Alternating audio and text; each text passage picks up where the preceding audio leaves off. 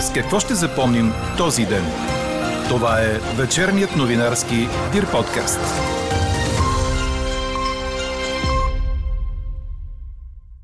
С това, че абсолютната давност на дълговете на гражданите започва да тече на 2 юни, ако не са отсрочени или разсрочени, реши Конституционният съд.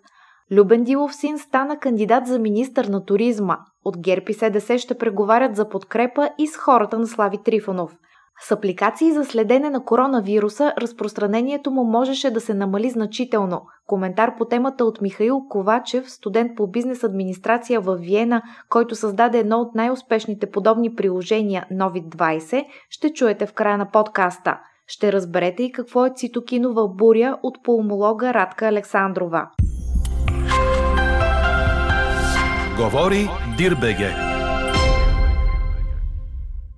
Добър вечер, аз съм Елена Бейкова. Чуйте подкаст новините от деня. До полунощ все още ще превалява на отделни места, но до сутринта дъждовете почти навсякъде ще спрат, а облачността ще се разкъсва и намалява, съобщава синоптикът на Дир подкаст Иво Некитов. Ще остане ветровито с вятър от запад. Минималните температури ще бъдат от 1 до 6 градуса, а максималните ще достигнат от 14 до 18 градуса. Конституционният съд отмени законодателен текст, с който се предвиждаше новата 10 годишна абсолютна давност за задължения на граждани да започне да тече за заварените дългове не от влизането и в сила на 2 юни тази година, а от по-ранни моменти, като денят в който вземането е станало изискуемо – Текстът беше атакуван от Висшия съдебен съвет. След решението на Конституционния съд, абсолютната давност за всички парични задължения на граждани, независимо кога са възникнали или са станали изискуеми, ще започне да тече на 2 юни. Има обаче условие да не са отсрочени или разсрочени, уточнява БТА. Коалицията ГЕРБ СДС ще търси подкрепа за проекто кабинета си от Демократична България и от партията Има такъв народ. Това обяви издигнатият за премьер Даниел Митов, след като президентът Румен Радев му връчи мандат за съставяне на правителство. Събралите най-много гласове на изборите в началото на април имат срок от една седмица, в който да представят проект на правителство или да върнат мандата. Митов посочи, че и опцията с връщането на мандата не е изключена – по заръка на лидера на ГЕРБ, кандидатът за премиер и екипът му ще търсят контакти с близките като идеология партии до четвъртък. Това изключва БСП и ДПС, обясни Даниел Митов. Разбира се, това е Демократична България. Ще ги поканим официално за консултации. Оттам насетне вече зависи от тях дали, дали ще се отзоват.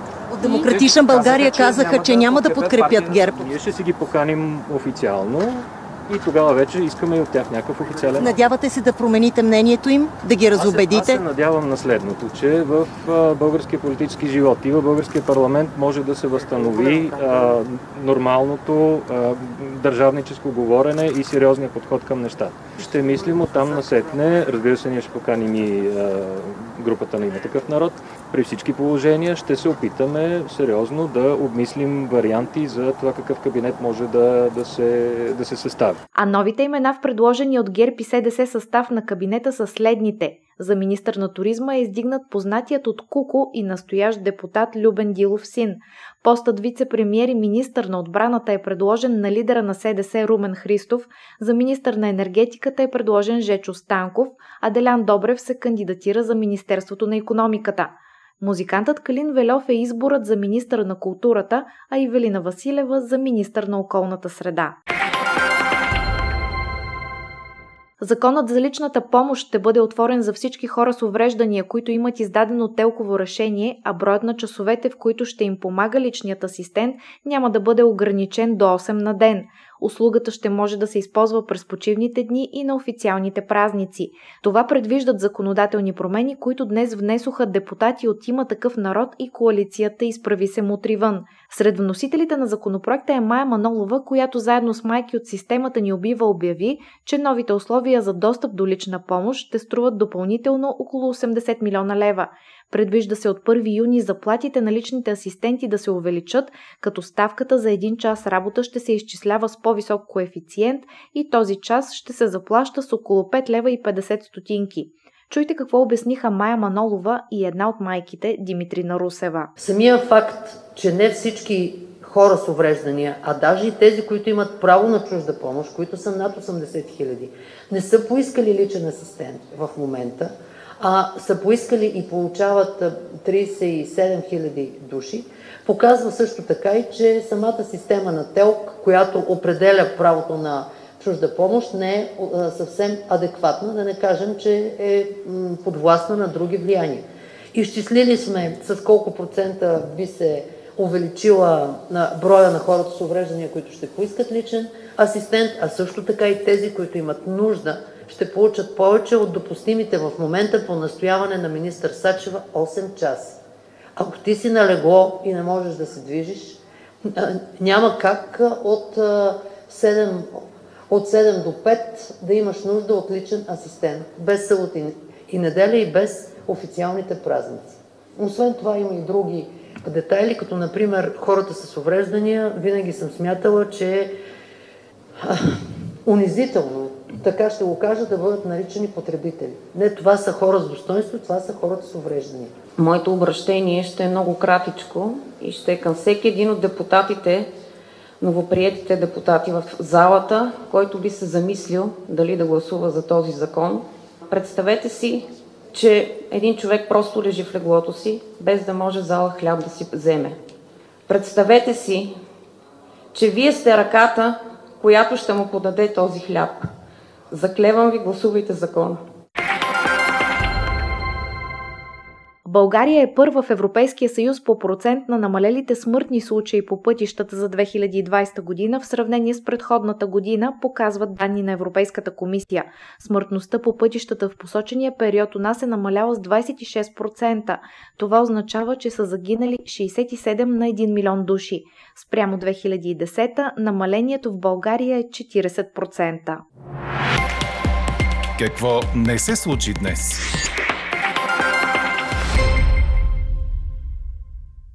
Това няма да се случи утре, но беше обявено днес. Премиерът в оставка и лидер на ГЕРБ Бойко Борисов потвърди отказа си да отиде в Народното събрание, въпреки че в петък депутатите гласуваха явяването му пред най-важната власт в сряда. Като причина той не изтъкна спешната операция на менискуса на единия му крак, направена вчера и подробно отразена с видеоматериали в социалните мрежи и извънредни медицински брифинги, а следното. Това е част от видеоклипа, в който Борисов обяви състава на проекто кабинета на Герпи СДС. Чуйте. На тези, които казват, че е било страх да от парламента. Още на времето на Станишев му казах, спригите Мари Корнелева. Излез ти. Ако нещо щеше да допринесе, да отидат. Но те искат да викат и да направят пътеклама в парламент. Защото те не искат да четат, не искат да говорят по плане. Русия обяви двама български дипломати за персона нон грата, съобщиха от Министерството на външните работи. Причината за това са действията на България, която на 22 март тази година обяви двама дипломати от руското посолство в София за персона нон грата за действия несъвместими с Виенската конвенция а Чехия призова партньорите в Европейския съюз и НАТО да гонят руски дипломати в знак на солидарност с Прага в дипломатическия изпор с Москва, заяви днес Ян Хамачек, който е външен и вътрешен министр, предаде агенция Франс Прес. Той каза, че руският посланник ще бъде привикан в сряда, за да му бъдат съобщени следващи мерки след експулсирането на 18 руски дипломати, които Прага смятат, че са от разузнавателни служби. В отговор Русия обяви 20 служители на чешкото посолство в Москва за персона нон грата. Четете още в Дирбеге. Президентът на ФИФА Джани Инфантино също изрази публично възмущението си от създаването на футболната суперлига, съобщи Корнер. Инфантино е на мнение, че замесените така наречени отцепници трябва да понесат съответните санкции, като изключване от надпреварите, за каквато вчера споменаха от УЕФА, не е невъзможен вариант – ако някои клубове решат да тръгнат по свой собствен път, то тогава те трябва да живеят с последиците на своя избор. Те са отговорни за своето решение. Това означава, че или си вътре, или си вън. Не можеш да си наполовина вътре или наполовина вън, каза Инфантино и не пропусна да подчертая, че ФИФА е организация, изградена върху истинските ценности на спорта. Шефът на световния футбол все пак изрази надежда, че не всичко е изгубено и все още има път към нормализиране на ситуацията. Чухте вечерния новинарски Дир подкаст. Подробно по темите в подкаста четете в Дир.бг. Какво ни впечатли преди малко?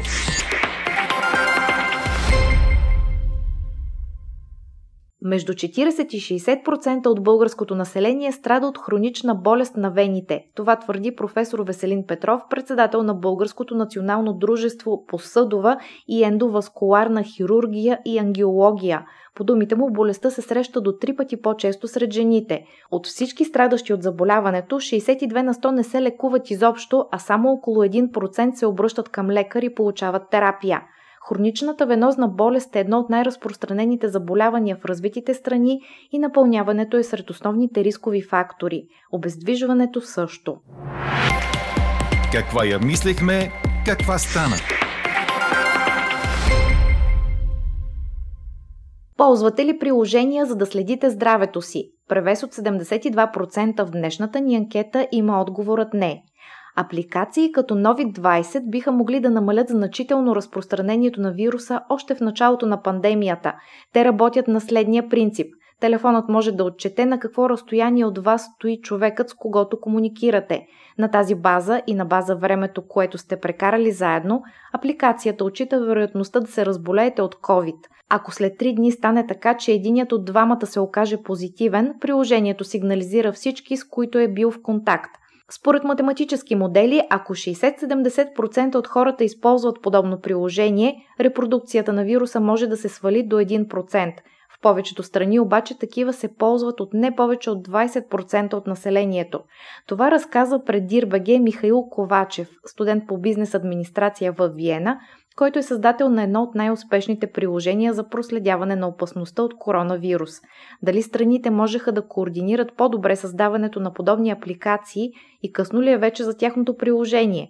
Чуйте от разговора на Елза Тодорова с Михаил Ковачев. Всъщност е хрумно, защото аз бях в Испания, където а, ситуацията вече беше по-страшна, отколкото в Австрия.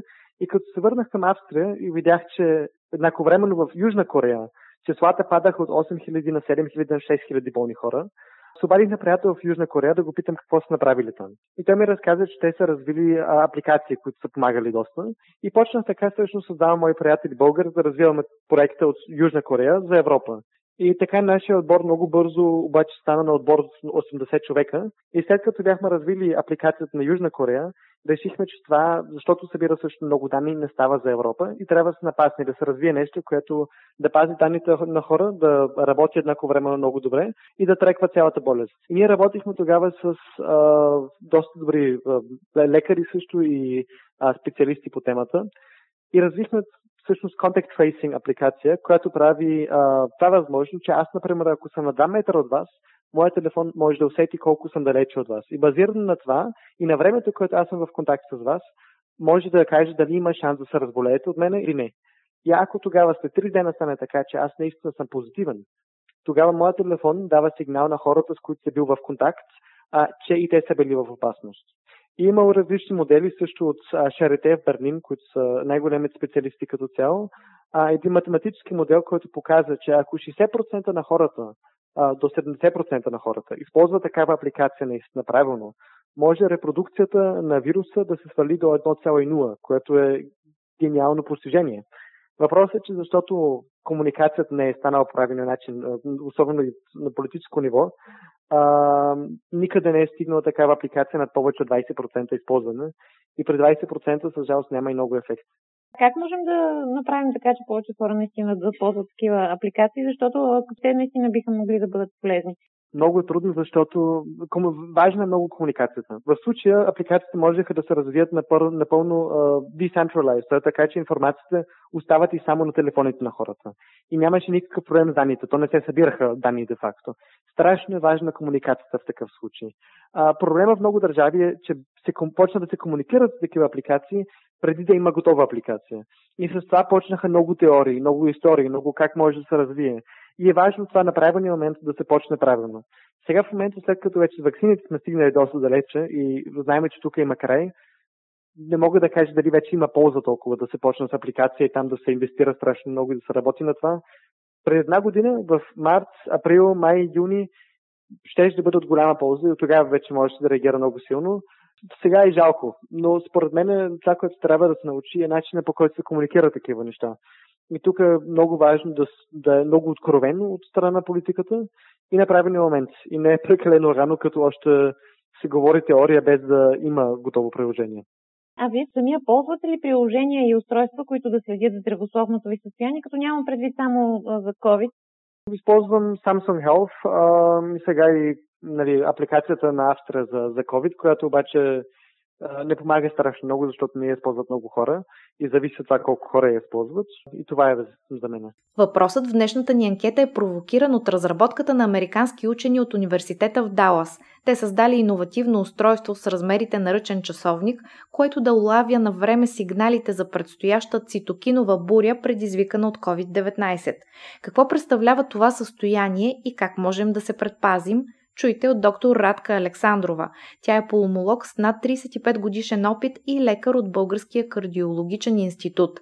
Доктор Александрова е и част от екипа специалисти в дългосрочната безплатна програма Живот след COVID, която проследява пациенти, преболедували болестта и наблюдаваните дългосрочни поражения върху здравето им. Съществува една връзка между вирусното натоварване и тежестта и прогресията на COVID-19.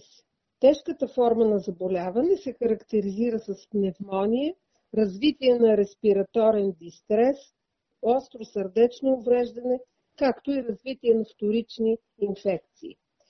Цитокиновата буря е една свръхзащитна реакция на организма, която чрез имунната система убива собственото тяло. В организма цитокините са малки сигнални белтъчни молекули. Диагнозата се поставя чрез откриване на възпалителни маркери в кръвта. Ежедневната работа на имунната система е да се бори срещу инфекцията. Но ако имунната система се активира до крайен предел и загуби своя контрол, тя може да навреди. Екстремната имунна система именно е цитокиновата буря. И това е един от белезите на тежък COVID. А можем ли да забележим симптомите за нея предварително, за да реагираме на време?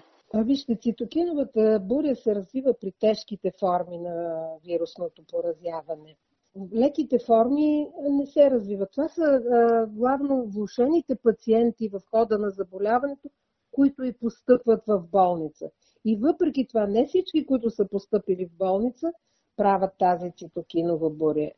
Всичко зависи от тяхната имунна система което е трудно да кажем точно при всеки един пациент каква е, за да можем предварително да бъдем подготвени за това осложнение. А може ли цитокинова буря да се случи след друг вирус?